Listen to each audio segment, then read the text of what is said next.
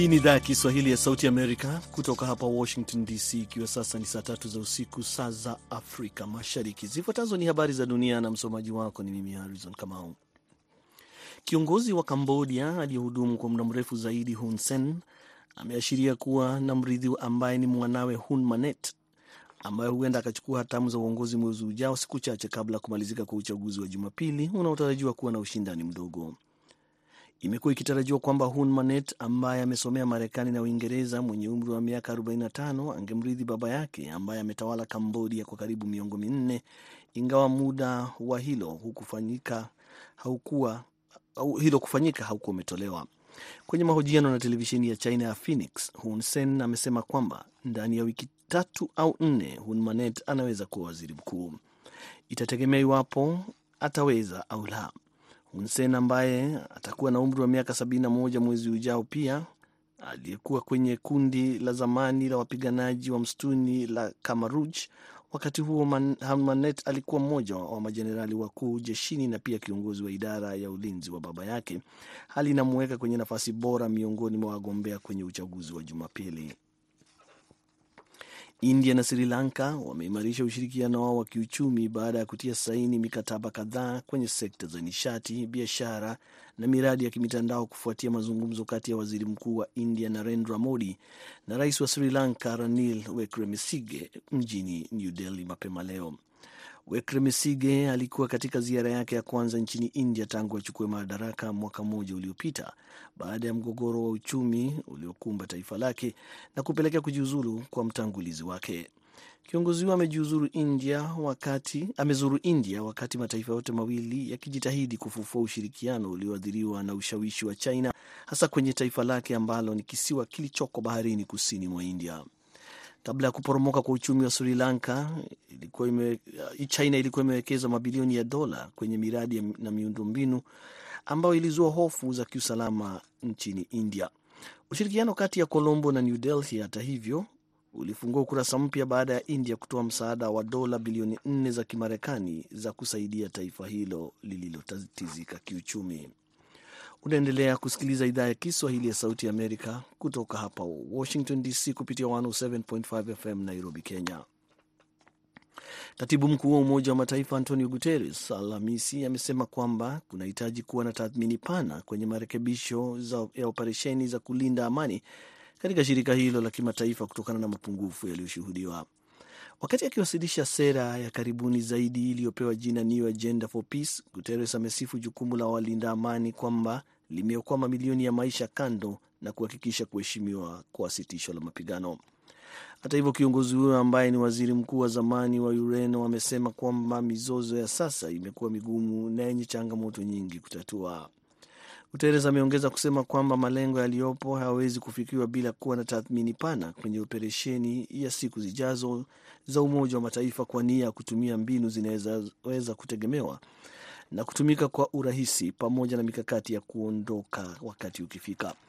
Bila kutaja jina la taifa lolote, matamshi yake yamekuja wiki chache tu baada ya Baraza la Usalama la Umoja wa Mataifa kumaliza ujumbe wake wa kulinda amani nchini Mali wa MINUSMA. Wizara ya ulinzi ya Uingereza imesema leo kwamba kundi la mwisho la mamluki wa Wagner ambao ni wafungwa walioachiliwa na wanaotumikia serikali litasitisha huduma zake hivi karibuni.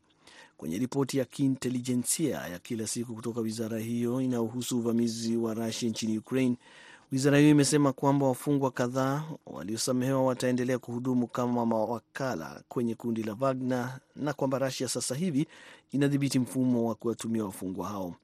Kundi la Wagner mwezi uliopita lilifanya jaribio la mapinduzi dhidi ya utawala wa rais Vladimir Putin. Kusitishwa kwa programu ya kutumia wafungwa kutoka kundi hilo kutafikisha kikomo mojawapo ya vipindi hatari zaidi katika historia ya kijeshi nchini Rusia. Wizara ya ulinzi ya Uingereza imesema kwamba hadi mamluki elfu ishirini wameuawa katika miezi ya karibuni. Hizo zilikuwa habari za dunia kutoka Washington. Jina langu Harrison Kamau, namkaribisha Kenneth Bwire kukuletea kipindi cha Kwa Undani.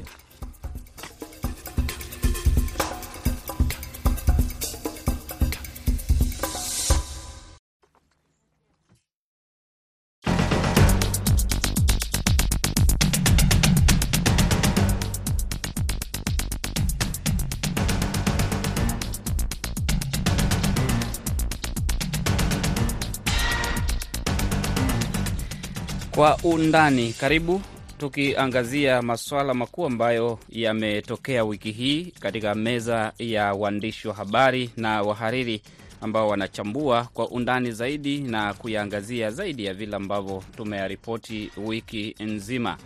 Wiki hii Kenya imechukua nafasi ya juu zaidi katika masuala ya uandishi wa habari katika jumuiya ya Afrika Mashariki kutokana na maandamano pamoja na hasira ambazo zimekuwa zikiendelea nchini humo kutokana na kuongezeka kwa gharama ya maisha, pamoja wakisema raia na wan, wan, wanasiasa wa upinzani wakisema kwamba serikali imeweka sheria ambayo inaonekana kuwa bana zaidi.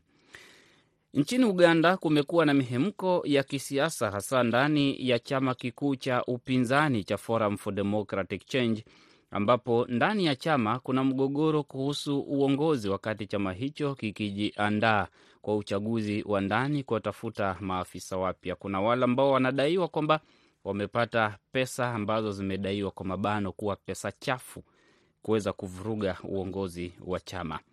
Katika nchi jirani ya Jamhuri ya Kidemokrasi ya Kongo, kundi la waasi la M23 limeshutumiwa kuanza kuwaandama waandishi wa habari na hata kulazimu baadhi ya vipindi katika vyombo vya habari kufutiliwa mbali. Hawataki kusikiliza baadhi ya matangazo ambazo ambayo yanatoka kwenye vyombo hivyo. Nchini, nchini Rwanda kumetokea kongamano kubwa ambalo limefanyika Kigali kuhusiana na masuala ya wanawake. Nimewalika wahariri wawili kutoka vyombo vikuu vya habari nchini Uganda, Kampala. Nimemkaribisha Kenneth Lukwago. Kenneth Lukwago ni msimamizi wa vipindi vya kisiasa, mtangazaji pamoja na mhariri. Karibu Kenneth. Uh, shukran sana kunijumuisha katika kipindi hiki uh, Kenneth uh, mwenzangu. Vilevile hapa nina mhariri mkuu Abdu Shakur Abud ambaye ataungana nasi muda mfupi ujao. Uh, Kenneth, tuanza na wewe. Nini kinafanyika katika chama kikuu cha upinzani kikubwa nchini Uganda, FDC? Uh, namna umeelezea wasikilizaji, kuna uh, uchaguzi wa ndani ambayo umeanzishwa katika chama hicho, na lengo ni kuona ya kwamba chama kina wa, uh, viongozi wapya ambao watachangia kumchagua uh, mkuu wa chama uh, mwezi wa Novemba.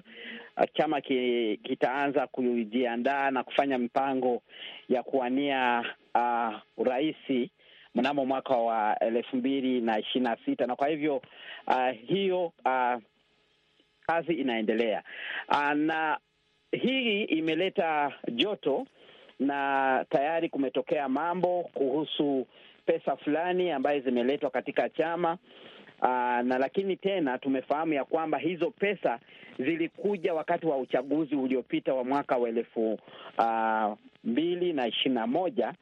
Aa, na inaonekana ya kwamba kuna watu fulani aa, wale ambao wako kwenye madaraka aa, wakati huu kwa chama ikiwa ni Patrick Amriat Oboy ambaye ni mkuu wa hicho chama na katibu mkuu ambaye ni Nathan Nandala Mafavi, ikaonekana ya kwamba hawaku uh, waambia wenzao katika chama kuna pesa fulani ambazo zilikuja na zilitoka wapi, na kwa hivyo maswali yameulizwa kuhusu hizo pesa na wakuu wengine kutoka kwenye chama, ikiwemo mbunge ambaye anajulikana kama Ibrahim Semuju Ng'anda ambaye ni mkuu wa chama hicho katika bunge, pamoja na Lord Mayor wa mji wa Kampala Erias Lukwago ambaye ni makamu uh, mkuu wa chama katika eneo la Buganda, alafu pia na aliyekuwa mkuu wa chama hicho wa zamani aliyekuwa mkuu wa kwanza kabisa Dr. Kiza Besigye naye amechangilia katika mjadala huyu, huyu na kusema ya kwamba ni haki pesa zimekuwa zikiletwa katika chama na hizo pesa hazijulikani zimetoka wapi, na yeye mwenyewe akatuambia huenda hizo pesa zilitoka katika chama cha NRM, lakini wakuu wa chama hawataki kutambua, na hivyo hapo hapo tu ndio mahali tatizo limetokea, na huu mjadala unaendelea saa hii. Kwa bahati mbaya, wanajiongelea mambo makali, kitu ambayo watu ambayo wanafuatilia wanasema ya kwamba huenda Uh, chama hiki tena kitavunjika mara ya pili. Kumbuka kulikuwa wakati ule uh, General Mugisha Mutu alipoondoka na wenzake na kuanzisha chama kipya, lakini chama cha FDC kimeonekana ndio chama ambao kilikuwa na nguvu zaidi. Um, kabla sijaenda kwa wenzako Were, kimeonekana kuwa ndio chama kenye nguvu zaidi kikiongozwa na Dr. Kiza Besije. Uganda wanamwita Warren Kiza Besije. Ghafla ametokea Bobi Wine, chama kinamezwa, ama ni misukosuko ya ndani ya chama inaonekana inayumbisha chama, ama yale madai kwamba kuna baadhi ya wanachama nao walikuwa katika uhusiano na chama kinachotawala cha NRM. Tunafahamu akina General Mugisha Mtu waliamua wakakimbia ndani ya FDC wakaunda chama chao. Mugisha Mtu alikuwa na daiwa kwamba yeye ndiye anavuruga chama wakiwa mwenyekiti wa chama. Alipoondoka akaunda chama chake, mivurugano bado inaendelea. Nini kinasumbua FDC na Besigye amejitokeza? Besigye mwenyewe amejitokeza na ikaonekana ya kwamba ni yeye mwenyewe ambaye alianzisha huo mjadala wa pesa. Pesa inaonekana ndiyo shida, pesa fulani ambayo inasemeka ni karibu bilioni saba ya Uganda i, ilipewa wana uh, wakuu wa chama na lakini inaonekana ya kwamba hawakuambia hawa wenzao ati pesa fulani zilikuja. Kwa hivyo wachache tu wali, wa, walijua ati pesa fulani imekuja, na inaonekana wakagawana hizo pesa, na sasa ndio huo mjadala ambayo umeleta shida, lakini umetaja neno la chama kumezwa, na unaona uh, upande wa Amriat Oboi ambaye ni mkuu wa chama wakati huu na katibu mkuu wa chama ambaye ni Neta Nandala Mafadhi wanasema Lord Mayor wa Kampala Erias Lukwago na wenzake Ibrahim Semuju Ng'anda na Dr. Kiza Besige wana mpango wa kuungana na chama cha Bobi Wine National Unity Platform. Alafu tena una, unasikia huu upande unasema uh, ule Amriat na, na Nandala Mafadhi wana mpango wa kufanya kazi na chama tawala cha NRM na ni kwa sababu walipewa hizo pesa kuvuruga vuruga chama cha FDC. Kwa hivyo mjadala bado unaendelea tu uh, kwa hali hiyo. Michael Were Muhisia ni mhariri na mwandishi, yupo Nairobi, Kenya, anafanya eh, kazi na kituo cha Milele FM. Michael, matatizo kama haya pia yalikumba ODM, akakimbia Babu na Mwamba, akakimbia, wakakimbia akina Paul Otuoma, wakakimbia wengine. Hata rais wa sasa William Ruto alikuwa ODM akakimbia akafunga funganisha vyake akaunda chama chake. Haya tunayoyasoma Uganda kwamba chama kikuu cha upinzani FDC watu wanakimbia kuunda vya kwao, inaonekana FDC kitabaki tu kuwa upinzani ama ni historia usiyosoma kutoka kwa mwingine? Asante uh, sana uh, nilitoka tayari pale Milele FM, kwa sasa bado naelekea kwingine. Hmm, sina taarifa. Uh, hongera. Asante. Uh, kuhusiana na Uh, masala ya siasa mara nyingi huwa yanatengenezwa ama yanabuniwa kwa uh, kutokana na malengo uh, ya watu fulani, fikra ama dhana ya kuwa labda pengine tukiungana tutapata kitu fulani, kwa lengo kuwa haswa ni ku, eh, ku, kuchukua usukani na kuongoza taifa.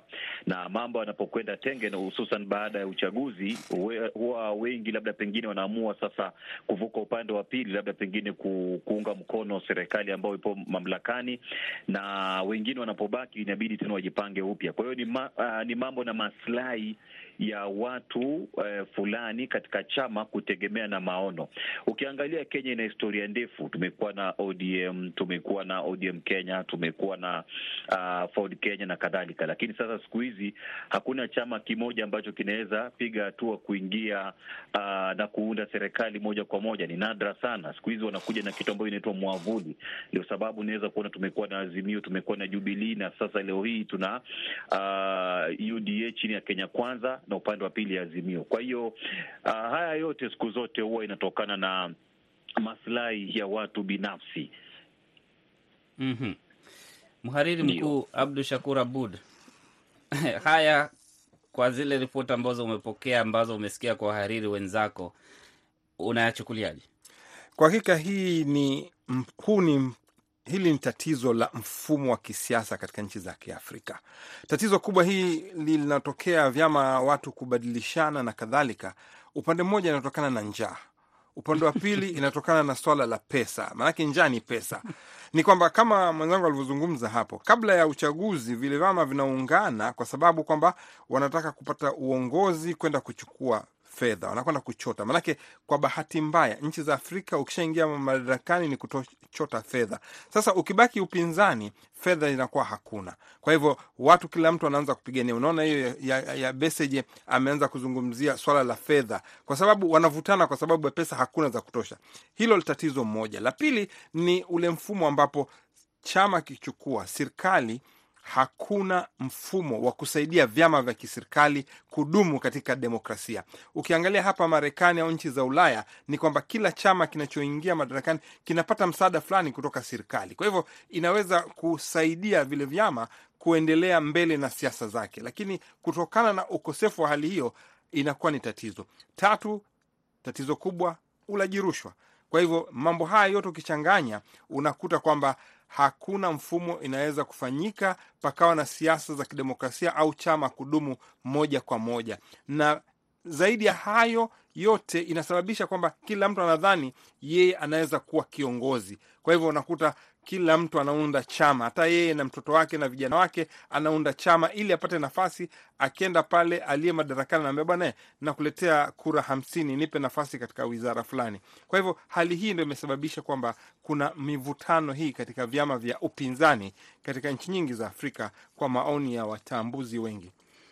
Haya, tusonge tuingie nchini Kenya. Michael, Kenya imeonekana kama nchi ya demokrasia, nchi ambayo inakuwa kwa heshima na kuheshimu mfumo wa sheria, nchi ambayo nchi jirani zinaiangalia na kuona tungependa tuwe kama Kenya. Vinavyoandika vyombo vya habari hii leo, Uhuru amezungumza mambo mengi sana baada ya kushutumiwa muda mrefu kwamba yeye ndiye anachochea maandamano yanayoendelea nchini Kenya. Yeye ndiye anafadhili maandamano. Mojawapo ya mambo ambayo ananukuliwa, anaambia serikali, chukueni usalama wenu, lakini mnipe heshima. Nilifanya jinsi navyoweza kulinda Kenya na kufanyia Kenya, lakini sasa ni wakati wangu kulinda familia yangu. Fanyeni mnavyotaka, lakini mwachane na mimi. Chukueni usalama wenu, lakini mimi mnipe heshima. Vyombo vya habari, hakikisha kwamba mnalinda demokrasia. Kenya kuna nini Michael? Uh, ni ni kitendawili eh, kusema la kweli. Yale uliyowataja nimemfuatilia rais uh, mstaafu uh, Mheshimiwa Uhuru Kenyatta kwa namna jinsi alivyojieleza baada ya kufika katika boma la mwanawe ambao uh, ulikuwa umevamiwa ama ndio ulikuwa umevamiwa na baadhi ya watu ambao wanasemekana kuwa ni uh, majasusi ama askari uh, waliofika pale kwa ajili ya kufanya upekuzi ama kuchunguza mawili matatu, na ikumbuke kwamba juzi tu pia vilevile baadhi ya familia, familia yake karibu yote eh, isipokuwa yeye maanake yeye ni yeye ni jeshi, unajua jeshi uh, hata akiaga leo anazikwa na wanajeshi. Kwa hiyo heshima yake lazima isalie pale pale, na mama yake pia, ule usalama aliokuwa nao, wale walinzi walitolewa kwa takriban miaka hamsini amekuwa nao, na anauliza ni kwa nini, kwa nini mnaniandama? Lakini unaweza kuona kwamba uhasama umekuwepo uh, hata walipokuwa pamoja serikalini eh, kabla hata kufanyika kwa uchaguzi mkuu, na sasa ni kama kuna watu ambao kidogo yeye anaona ni kwamba wana, wana chuki naye uh, ama familia yake, na yeye mwenyewe amesema kwamba nimetawala kwa miaka yangu kumi nikakuachia uh, mamlaka kikamilifu, lakini kwa upande wa serikali wanasema kwamba wao wapo mbioni kwa ajili ya kuleta utulivu katika Jamhuri ya Kenya, kwamba yeyote yule ambaye anachochea utulivu na ukuaji wa uchumi watakamatwa, haijalishi kuwa ni nani, na watapelekwa mahala ambapo wanastahili. Na nimemsikiliza pia uh, Ruto eh, bwana Ruto leo hii akiwa katika maeneo uh, ya Mlima Kenya huku akisema kwamba ana jeshi, ana polisi, ana uh, wale vijana wa ku uh, nini NYS kwa maana huduma kwa taifa na kadhalika. Kwa hiyo hatetereki hata kidogo. Yeyote ambaye ataleta uh, atakosa kuenenda kulingana na taratibu uh, za katiba ya nchi, basi huenda pengine akakabiliana naye. Katika hili kidogo inatoka katika njia panda. Wapo wengi ambao wamejitokeza kuzungumza, viongozi wa dini uh, wale ambao kwa hakika wanatetea haki za binadamu ama wale wakereketwa na kadhalika, wakisema kwamba lazima tuwe na utulivu pande zote mbili, upande wa upinzani na upande wa serikali. Lakini katika hili kile ambacho naweza sema ni kwamba wana serikali kidogo ni kama inaingiwa na mchecheto, huenda pengine wana uh, taarifa za siri kuhusiana na kile ambacho wao wanada, wanadhani huenda pengine kaleta uh, rabsha katika Jamhuri ya Kenya, na ndiyo sababu wanajaribu kadiri uwezo wao uh, kufanya kile ambacho tunaita kuchukua tahadhari kabla ya hatari. Mm. Ingawaje kwa upande wa pili upinzani umesema katiba imewapa uhuru wa kuendelea kuandamana na utaendelea kuandamana. Uhuru amesema yeye hatazuiliwa kwa vyote vile kutangamana na watu ambao anaona kwamba ni marafiki zake, labda iwe ni magaidi tu. Kwa hiyo hmm, bado tupo kwenye sekeseke kwa sasa. Abdu Shakur Abud, um, hata alipoondoka Donald Trump, kando na zile vurugu ambazo zilitokea katika bunge, ni mahakama inaonekana kumwandama nimeanza mfano wa Donald Trump. Nikija kwetu Afrika Mashariki, unaona utulivu ulio Tanzania. Akiondoka rais anakwenda na heshima yake. Uganda hatujashuhudia hilo kwa sababu halijatokea. Hata DRC Kabila ameondoka, aliondoka na heshima yake, hatusikii mengine. Rwanda ni vingine. Burundi pia tunaona vile. Nini kinafanyika Kenya? Wiki nzima ghasia, gesi ya kutoa machozi, watu kuuawa, risasi serikali na mkono mrefu inajua kile hatujui ama nini? Kwa hakika kama tunavyojua ni kwamba Kenya, kama tulivyosema hapo mwanzoni, nafikiri uhuru wa kutosha, uhuru uliopo uliotanda Kenya umesababisha kwa sehemu moja kuwapa nafasi wale wanasiasa kufanya wanachotaka. Nafikiri hiyo inaweza kuwa ni sababu moja. Pili, vilevile vile ni kwamba hawa wote wanaofanya fujo katika uongozi wanafahamiana katika mm, kufahamiana, lakini wanapigania madaraka na kila mtu anahisi kwamba yeye ndo ana haki ya kutawala. Na hii kama nilivyosema hapo mwanzoni ni mfumo wa kidemokrasia wa Kenya. Hatuwezi kusema umekomaa vilivyo, ni kwamba mtu anaweza kusema kwamba demokrasia inakuwa na inapokuwa, kuna mvutano mkubwa zaidi. Nafikiri wanajaribu kuweka demokrasia halisi nchini Kenya, taasisi zifanye kazi. Tunaona mahakama ina uhuru wake. Kwa hivyo ni lile swala linarudia kwamba ni swala la namna ya kugharimia vyama vya kisiasa kuweza kuendelea mbele. Ukizungumzia Tanzania, Tanzania tangu uhuru mpaka hii leo ni chama kimoja kinatawala, ingawa kuna, demokra, kuna demokrasia na njia ya uchaguzi, lakini chama kimoja kile kile imebaki madarakani. mm -hmm. Kwa hivyo utulivu umekuwepo kutokana na kwamba vyombo vya serikali vinadhibiti vilivyo upinzani. Ukiangalia Kenya ni ule uhuru uliopo, wanajaribu kuweka demokrasia sawa na hapa Marekani. Kama ulivyosema, Trump alijaribu kuchezea vyombo vya serikali na anaona cha mtema. Kwa hivyo Rwanda ni tunavyojua ni Paul Kagame na chama chake peke yao. Kwa hivyo ni swala la kwamba Kenya inajaribu kuweka misingi halisi ya kidemokrasia ukilinganisha na Marekani. Marekani ina zaidi ya miaka mia mbili wakati Kenya ina miaka hamsini sitini tu ya uhuru. Kwa hivyo nafikiri ni swala la kuweka mizizi ya demokrasia, ndo Kenya anajikuta katika misukosuko. Kifupi, Kenneth Lukwago, nikiwa hapo Kampala, bila shaka tulikuwa tunafuatilia mambo ya Kenya sana, hata tulikuwa tunatazama runinga za Kenya. Wakati mwingine ukipita mtaani, unaona wanatazama runinga za Kenya, wanapenda Kenya, wanaangalia Kenya inafanya nini. Hili mnasoma lolote kutoka hapo, na vyombo vya habari vinaandika nini? Waandishi wanaandika nini kuhusu Kenya, jirani wenu? Kwa kusema kweli, kwa muda mrefu tumekuwa tukifurahia uh, sana siasa za Kenya. Nafikiri muhimu ni ya kwamba Kenya imeweza kugeuza uh, uh, uh, wakuu wa serikali bila uh, kuvuta kamba, yaani kumekuwa na uchaguzi mwingine, ametangazwa kama mshindi na ameapishwa na kuanza kazi uh, katika uh, Ikulu. Lakini kwa mara hii pia tumekuwa tukiangalia uh, mawasiliano kati ya um, rais uh, William Ruto na um, uh, aliyekuwa rais uh, Uhuru Kenyatta pamoja na siasa za uh, uh, huyu ambaye anaitwa Raila Odinga. Na unaangalia ya kwamba kutokubaliana, sisi tunaona ulianza wakati ra, ra, uh, Uhuru ali, alianza kumuunga mkono uh, Raila Odinga na kila mtu alianza kushangaa na kusema hey, watu wawili uh, Ruto pamoja na Uhuru walikuwa marafiki. Wakati wa kampeni walikuwa wanavaa nguo ambaye zinafanana, wakizungumza lugha moja, wakijivunia kuwa uh, marafiki ambao walikuwa wataongoza Kenya vizuri. Lakini tulisituka tulipoona wameanza tena kutengana na kuanza kuvuta kamba, na nafikiri uh, mbegu za hali ambayo iko Kenya wakati huu zilipandwa wakati huo huo tu na inaonekana kuna kitu ambayo Wanakenya na wanapaswa ku, kuuliza ama kufuatilia sana ni kini, ki, nini hikyo ambayo kimewaletea hao watu wawili kutengana mm, wakati walikuwa marafiki na watu wa karibu sana. Huenda kuna kitu ambayo sisi kama watu hatujui na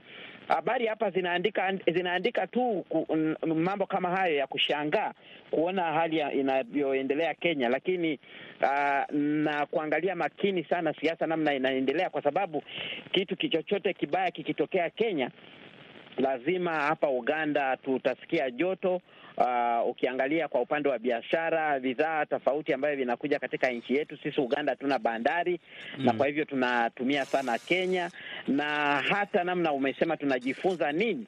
Uh, tunajifunza ya kwamba wakati mwingine uh, siasa hazina marafiki ya kudumu na Ndiyo. Kwa hivyo hali hiyo ndo ambayo inatuletea ku, kulalamika sana na kusema uh, nini kitachotokea. Hata maandamano ambayo yanaendelea saa hii ni kitu ambayo kimeletea watu wa Uganda sana kuogopa nini kinaweza kutokea na hali itakuwaje kwa, kwa upande wa, wa uchumi mm. Ikiwa Kenya itapata matatizo zaidi Sasa, ya yale ambayo tumeona saa hii. Lukwago, naona nimebakisha kama dakika tatu hivi niondoke, lakini kundi la M ishirini na tatu uh, linaonekana sasa limeanza kudhibiti vyombo vya habari mashariki mwa Jamhuri ya Kidemokrasi ya Kongo. Abud Shakur kwamba msemaji wake Lawrence Kanyuka amesema eh, aliandika barua akapelekea mojawapo ya redio ambayo inaitwa Top Congo FM kuambia kuna taarifa ambazo kipindi ambacho walikuwa wanafanya cha kisiasa hawataki kiendelee na kimebanwa, kimezimwa, hakiendi hewani tena. Hivi unadhani nini kinaendelea hapa? Kwa sababu anayetoa leseni ya kutangaza ni serikali, anayefunga ni M23. Uh, bila shaka huko mashariki mwa Kongo hali ni ya wasiwasi bado. Utajua kwamba kuendelea kukaa katika hali kwamba M23 bado inashikilia maeneo ambayo iliambiwa iondoke, bila shaka inajijenga, inajipanga vilivyo, na hatari iliyopo, wachambuzi wanasema ni kwamba itafika wakati M23 inaweza kuwa na nguvu mpaka serikali ya Kinshasa inaweza kushindwa kuidhibiti. Kwa hivyo huenda hii ni moja kati ya hatua zinachokea, ni kwamba M23 licha ya makubaliano yaliyofikiwa na Jumuiya ya Afrika Mashariki, hatujaona mabadiliko yote yakitokea. Hakuna suluhisho la amani la kisiasa linatokea. Kwa hivyo hatari iliyopo ni kwamba M23 inajikuta kwamba ina nguvu au inatumiwa na nguvu kutoka nje kuweza kuchukua hatua kama hiyo. Maanake bila ya kitu kama hicho M23 isingeweza kuingilia kati, kama tunavyoona kwamba hata pale waandishi wetu walikuwa wanaambiwa huna ruksa kusema hivi wala hile mm. Ni kwamba serikali vilevile ina msimamo kama huo. Serikali inadhibiti waandishi wa habari juu ya namna wanapotaka habari zitolewe. Kwa hivyo M23 kama inavyofahamika, ingali ina nguvu katika maeneo kadhaa inayoshikilia, na ushawishi wake unaweza kuwa ni mkubwa na kuhatarisha maisha ya waandishi. Kwa hivyo waandishi wa habari bila shaka wanaogopa, ndo hali inakuwa namna hiyo. Nafikiri Lawrence Kanyuka anasema kwamba wanachukua hatua kama hiyo kwa sababu wanaposikiliza matangazo hayo kuna habari za chuki na za kugawanya watu mashariki mwa Jamhuri ya Kidemokrasi ya Kongo, ndio maana wanafunga baadhi ya vituo hivyo. Ni kushukuru Kenneth Lukwago kwa muda wako kushiriki meza ya waandishi wa habari, na salamu zetu zifikie Radio 1 FM 90 ambapo unafanya kazi. Michael Were kuwa Nairobi nasema asante. Abdu Shakur Abud bos wangu nasema shukran sana kwa kuja kushiriki kipindi hiki. Naitwa Kenneth Bwire, mwelekezi amekuwa Aida Isa. Hadi wakati mwingine, uwe na wikendi tulivu.